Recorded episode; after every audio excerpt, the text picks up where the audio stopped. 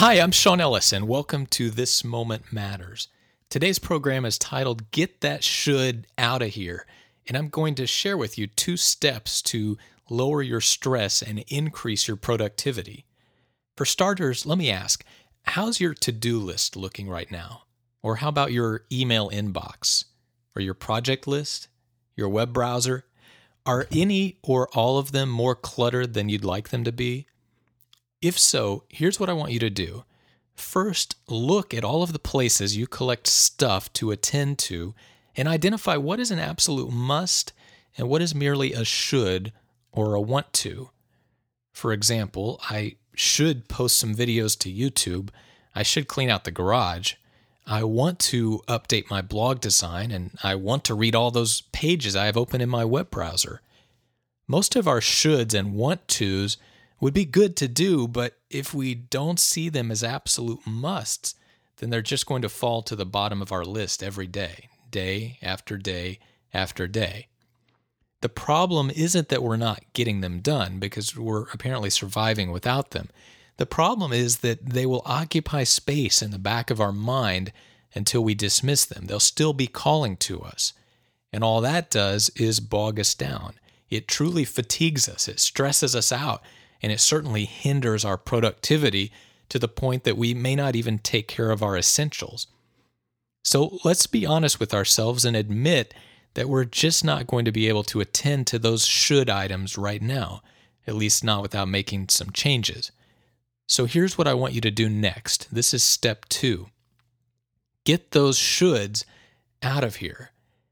As you look at each should and want to item on your list, you have three choices. You can delete it, and you just decide that as beneficial as that task may be, it's just not a necessity, and you just let it go. Number two, you can complete it.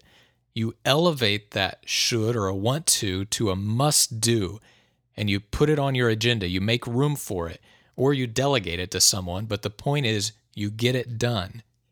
Or option three is to move it.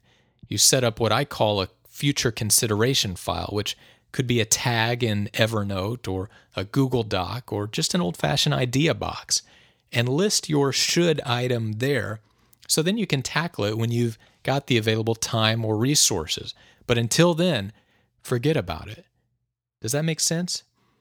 This is the system that I've developed and, and I've been implementing for myself because one day I realized that the should-dos and want-tos were just stacking up on me and overwhelming me, and something had to give.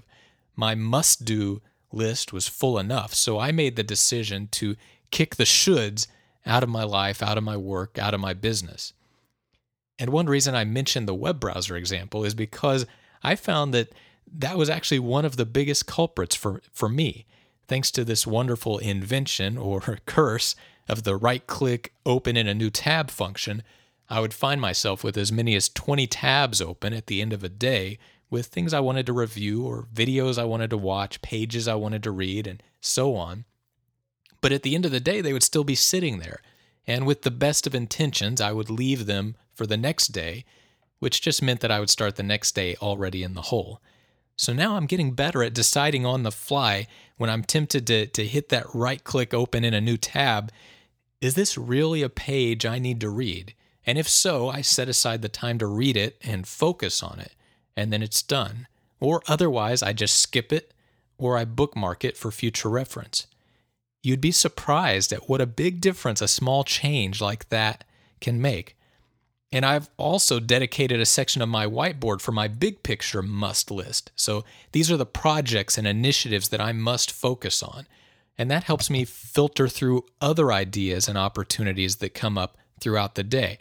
So when there's something new that I feel I should do or want to do, I just look up at my whiteboard and I have to decide, can I make this new thing a must and get it done, or do I need to skip it, or do I file it away for the future?